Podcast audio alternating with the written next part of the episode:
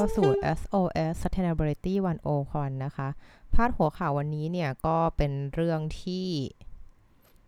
น่าสนใจมากแล้วก็ค่อนข้างเข้ากับบรรยากาศของประเทศเราเหมือนกันนะคะ มาจาก The Guardian นะคะ ประจำวันที่ 19 สิงหาคม 2020 นะคะ พาดหัวข่าวว่า another two years lost to climate inaction says Greta Thunberg ค่ะ ก็อันนี้ก็เป็นการพูดถึงของเออน้องเกรตานะคะ ที่ออกมาประท้วงแบบคนเดียวเลยอะเป็นเด็กที่มานั่งประท้วงนะหน้ารัฐบาลรัฐสภาของสวีเดนนะคะ เรื่องที่บอกว่าจะหยุดเรียนเพื่อประท้วงว่าถ้าเกิดรัฐบาลเนี่ยไม่ทำอะไรที่เป็นชิ้นไม่อันในการลดโลกร้อนเนี่ย ก็จะไม่ไปเรียนนะคะ ซึ่งบทความเนี้ยข่าววันนี้ก็จะพูดถึงว่า 2 ปีผ่านไปแล้วเนี่ย มันมีอะไรบ้างนะคะ ซึ่งจากพาดหัวข่าวก็คงเดาได้นะคะว่า มันเป็นการ เราสูญเสียเวลา2ปีมีค่าในการต่อสู้กับโลกร้อนเนี่ย ไปอย่างน่าเสียดายนั่นเองค่ะ คือเขาก็บอกว่าตอนนี้เป็นเวลา 2 ปีแล้วนะ นับตั้งแต่ที่น้องเกรตาเนี่ย ออกมาเรียกเขาว่า first solo school strike ก็คือเรียกว่ามาประท้วงแบบคนเดียวเลยแบบไม่ต้องมีเพื่อนฝูงนะ มาคนเดียวเลยสำหรับการประท้วงเรื่อง climate change นะ ซึ่งน่าทับใจมากนะคะ ที่เรียกว่าเด็กอายุเท่านี้ เด็กอายุที่หลักสิบเนี่ยต่ำกว่าสิบห้าเนี่ย หาข้อมูลอ่านนู่นอ่านนี่แล้ว มีความคิดเป็นของตัวเองนะคะมีการกล้าแสดงออกนะคะในเรื่องของจุดยืนของตัวเองแต่เด็กเนี่ยมันเป็นอะไรที่น่าประทับใจค่ะเออเขาก็บอกว่าเนี่ยน้องก็บอกนี่สองปีแล้วนะเธอก็บอกว่าเนี่ยโลกเนี่ยก็ได้เรียกว่าเสียเวลาค่ะ ที่แบบคุณไม่ได้ทำอะไรที่เป็นชิ้นไม่อันในการต่อสู้กับโลกร้อนเลยนะคะ คือถ้าเกิด มีท่านใดที่ฟังพอดแคสต์แล้วจากน้องเกรตาก็จะขอเท้าความนิดนึงนะคะว่าการประท้วงของน้องเกรตาเนี่ยมันสร้างแรงบันดาลใจให้เกิดการเคลื่อนไหวระดับโลกนะคะเรียกว่าทุกประเทศเนี่ยก็มีเด็กนักเรียนออกมาประท้วงกันเรื่องโลกร้อนนะคะ แล้วก็ในวันพฤหัสนี้ก็คือพรุ่งนี้เนี่ยหรือวันนี้นี่แหละค่ะ เธอก็จะไปพบกับอังเกลาแมร์เคิลนะคะ นี่ฝ้ายก็เป็นติ่งอังเกลาแมร์เคิลนะคะ ก็ จะพบอังเกลาแมร์เคิลในโดยคุณโดยแมร์เคิลเนี่ยก็จะเป็นเรียกว่าประธานของ e เอ่อของ EU อะค่ะ เรียกว่าของทางฝั่งสหภาพยุโรปนะคะ ซึ่งก็เป็นการหมุนเวียนตำแหน่งกันไปนะคะเอ่อคือเขาก็โดยสิ่งที่แน่นอนว่าการพูดคุยเนี่ยก็คงจะเป็นการเรียกร้องนะ ให้หยุดการลงทุนใน fossil fuel นะคะ แล้วก็หยุดการให้เงินสนับสนุนนะคะ เกี่ยวกับพลังงานที่เป็นพลังงานจากฟอสซิลนั่นเองค่ะ โดยก็รวมทั้งพูดถึงการมีการแบบจัดตั้งนะ ในการพูดถึงเรื่อง carbon budget นะคะ ที่แบบว่าคุณจะปล่อยก็ได้เท่าไหร่นะคะ แล้วก็โดยการตั้ง carbon budget เหล่านี้ที่เป็นรายปีเนี่ยมันต้องมีพื้นฐานมาจากวิทยาศาสตร์ ไม่ใช่ตั้งกันตามใจชอบนะคะ เธอก็ให้สัมภาษณ์นะคะว่าถ้าเกิดเรามองกลับไปตลอด 2 ปีผ่านมาเนี่ยมันก็มีอะไรเกิดขึ้นหลายอย่างมากเลยนะ คือมีคนหลายล้านคนนะคะ ก็ออกมาลงถนนนะคะแล้วก็ ในวันที่ 28 พฤษภา เอ้ย 28 พฤศจิกายน 2019 เนี่ย ก็ เรียกว่า European Parliament เนี่ย ก็ประกาศนะคะว่ามันว่าตอนนี้เรามีภาวะฉุกเฉินด้านสิ่งแวดล้อมแล้วก็เรื่องสภาวะอุณหภูมิอากาศนั่นเองค่ะ ซึ่งตรงนี้ก็เป็นสิ่งที่น้องเกรตาเนี่ยก็ออกให้สัมภาษณ์พร้อมกับเพื่อนๆที่ร่วมประท้วงด้วยนะจากลุยซ่านอยเบาวเออร์นี่ก็จากเด็กจากเยอรมันนะคะ แล้วก็อนัวเดอเวเวอร์แล้วก็อเดเลดนะคะชาชาริเยซึ่งอาจจะออกเสียงผิดนะแต่ว่าเป็นเด็กๆนะที่จะมาพบกับอังเกลาแมร์เคิลนะคะเตรียมพบในวันพฤหัสนะคะแต่เขาบอกว่าถึงแม้จะมีอะไรที่เกิดขึ้นมากมายสองปีที่ผ่านมาเนี่ย ในขณะเดียวกันเนี่ย ช่วง 2 ปีที่ผ่านมาเนี่ย โลกของเราเนี่ยก็ปล่อยคาร์บอนมากกว่า 80พันล้านตันนะคะ แล้วเราก็ยังมองเห็น แล้วยังก็ยังเรียกว่าได้ยินข่าวนะที่ว่าคนไทยเนี่ยน่าจะแบบรู้สึกได้นะว่าเราได้ยินข่าวเรื่องของภัยธรรมชาติภัยธรรมชาติเนี่ยเกิดขึ้นทั่วโลกเลยนะคะ ทั่วโลกจริงๆจนเรารู้สึกว่าปี 2020ทำไมมันแบบหนักขนาดนี้นะคะ มีมีเรียกว่ามีเรื่องไม่เว้นแต่ละเดือนเลยนะคะ ก็ไม่รู้ว่า 2021 จะหนักหนากว่านี้ไหมนะคะ หรือว่ามันจะเป็นแค่ปีนี้ปีเดียวนะคะ ซึ่งเขาก็บอกว่าใน2ใน 2 ปีผ่านมาเนี่ยมันก็มีชีวิตที่สูญเสียไปมากมายนะคะ มีระบบนิเวศสูญเสียไปมากมายนะแล้วก็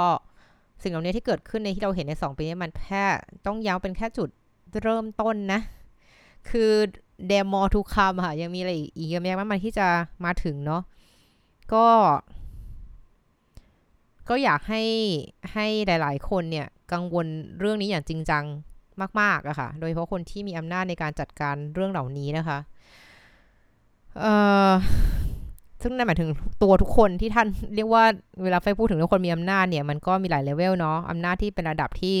ภาครัฐที่ต้องมาทำอะไรอย่างเงี้ย มันก็ต้องมีทำมี action ภาคธุรกิจนะคะ แล้วก็สุดท้ายก็คือตัวเราทุกคนเนี่ยก็ต้องตื่นตัวเรื่องนี้นิดนึงอะค่ะ เพราะว่าทุกคนก็ มีส่วนรับผิดชอบเรื่องนี้กันหมดนะคะ มากน้อยในอีกเรื่องหนึ่งนะคะ เออพวกเขาเนี่ยน้องที่มาประท้วงเขาก็บอกนะคะว่าว่าผู้ใหญ่เนี่ยหรือผู้นำเนี่ยก็พูดถึงเรื่องแบบวิกฤตการณ์ที่ที่ที่ที่มีอยู่เนาะแต่ว่าเรียกว่าก็พูดถึงวิกฤตเรื่องนี้แหละว่าเราเห็นวิกฤตนะจะเป็นวิกฤตที่อาจจะเกิดขึ้นนะอะไรเงี้ยแต่ว่าเมื่อไหร่ก็ตามที่มาพูดถึงเอ่อถ้าคุณจะลงมือทำแก้วิกฤตนี้อย่างไรเนี่ยมันก็เหมือนกับเป็นแบบ คุณยังอยู่ใน ในสเตจหรือในช่วงที่คุณยังปฏิเสธเรื่องนี้ว่ามันเป็นความจริงอยู่อะคือเขาบอกว่าถึงแม้คุณจะมีการพูดมีการทอล์กมีการจัดประชุมเนี่ยแต่ว่ามันก็เหมือนคุณก็ยังไม่ได้แบบ รับรู้สึกว่าเรียกไงดี เหมือนย่อยเหมือนแบบ เหมือนแบบ รับทราบรับรู้อย่างลึกซึ้งว่ามันมีอยู่จริงแล้วคุณต้องจัดการได้แล้วเนี่ยอันนี้ยังไม่ถึงขั้นนั้นนะคะ คือเขาบอกว่าช่องว่างระหว่างสิ่งที่เรา ต้องดูนะคะแล้วก็สิ่งที่สิ่งเราต้องทำนะคะแล้วกับสิ่งที่มันเกิดขึ้นจริงเนี่ยมันมันมันใหญ่ขึ้นเรื่อยแล้วมันเป็นการเหมือนนับถอยหลังเป็นรายนาทีอะค่ะ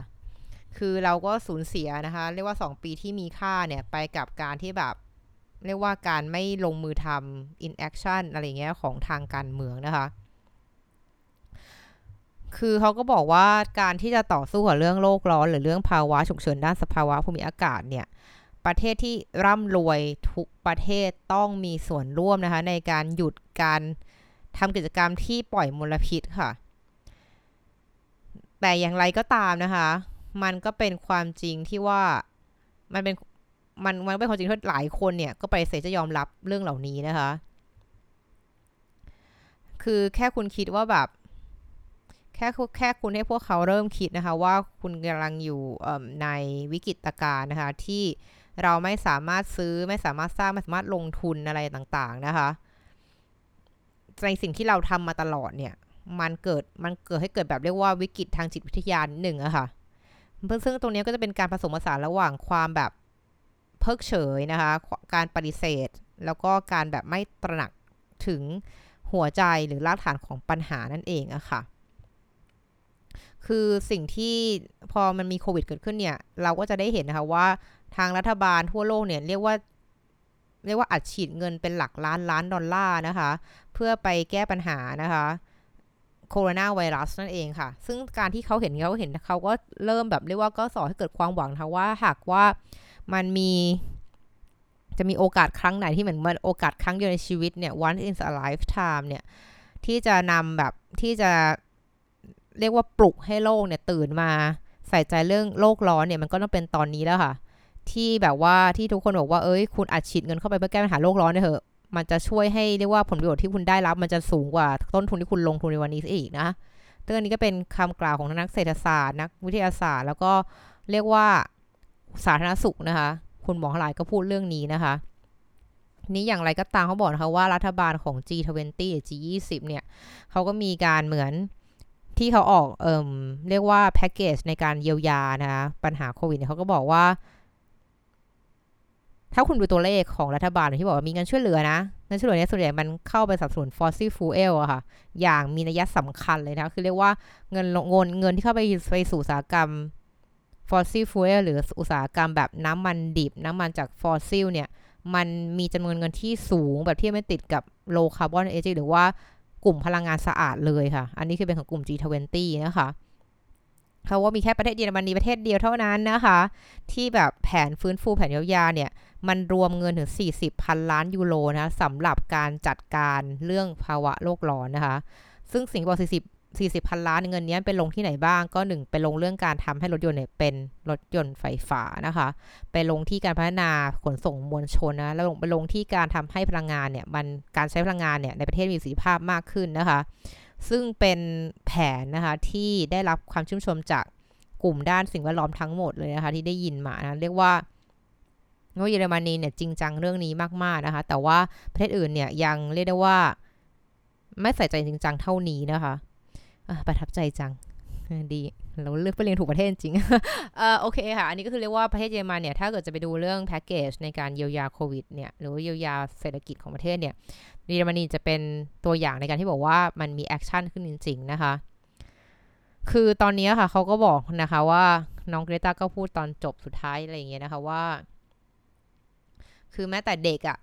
ก็ยังเห็นก็คือเด็กๆที่ไหน ถ้าให้มาดูก็จะเห็นนะคะ ว่านโยบายสำหรับวันนี้เนี่ย นโยบายที่เรามีในวันนี้เนี่ย มันมันเป็นนโยบายที่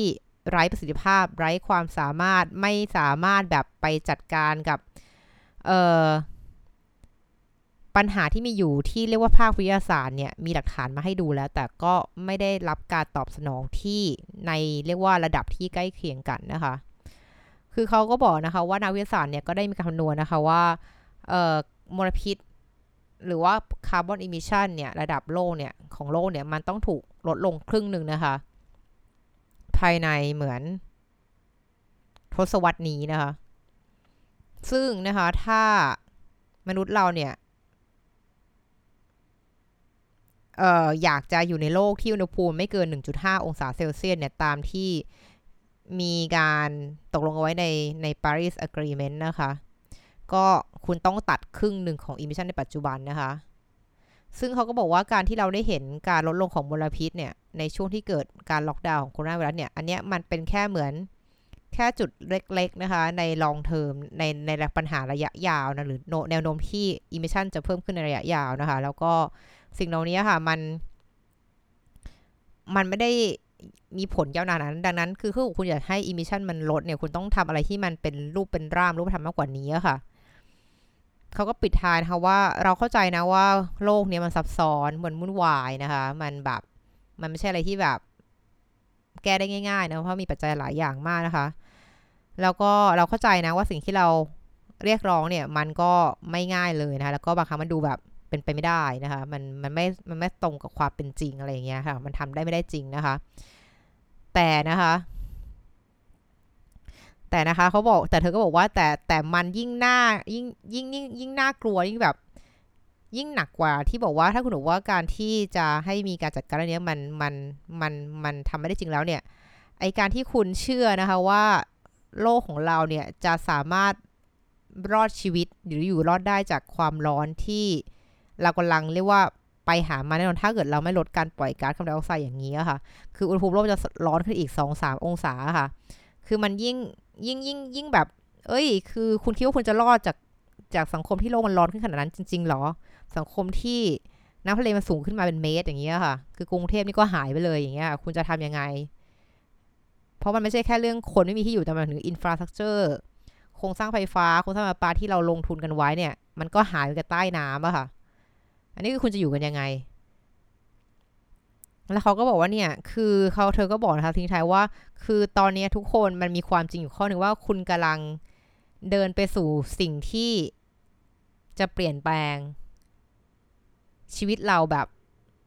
หน้ามือเป็นหลังมือนะ คือเปลี่ยนแปลงแบบ แล้วคุณเลี่ยงอันนี้ไม่ได้มันจะมีการมันจะมีการเปลี่ยนแปลงแน่ๆคือเขาบอกเลยว่าจะมีการเปลี่ยนแปลงแน่ๆ เปลี่ยนไปใช้ชีวิตอีกแบบนึงตอนนี้เราทุกคนก็จะได้รับรู้การเอ่อการเปลี่ยนมาชีวิตในช่วงโควิดไวรัสเนาะที่แบบว่าต้องห้ามออกจากบ้านต้องแบบทำงานรีโมทลี่มีหลาย ๆ อย่างที่อาไปกอดไปใกล้ชิดคนในครอบครัวไม่ได้อะไรเงี้ยนะคะ อันนี้มันคือเป็นการเปลี่ยนแปลงในเชิงลึกขนาดนั้นเลยอะคะ่ะต้องมีการเปลี่ยนแปลงโครงสร้างการกินอาหาร ต่างๆ เสื้อผ้าอะไรอย่างเงี้ยนะคะ ซึ่งซึ่งมันคำถามเขาบอกว่ามันมีการเปลี่ยนแปลงแน่นอนแต่ว่าการเปลี่ยนแปลงที่ว่านี้มันจะเปลี่ยนแปลงแบบ เราเนี่ยพร้อมที่จะเปลี่ยน หรือว่าเราเนี่ยเป็นคนสร้างการเปลี่ยนแปลงนั่นเอง หรือว่าธรรมชาติจะบังคับ ธรรมชาติจะเป็นคนเปลี่ยนให้และอยู่ก็อยู่รอดให้ได้แล้วกันนะ เพราะว่านี่ทั้งหมดเนี่ยมันก็เกิดจากการกระทำของมนุษย์ทั้งนั้นนะคะก็ ก็ไปโทษธรรมชาติไม่ได้เนาะ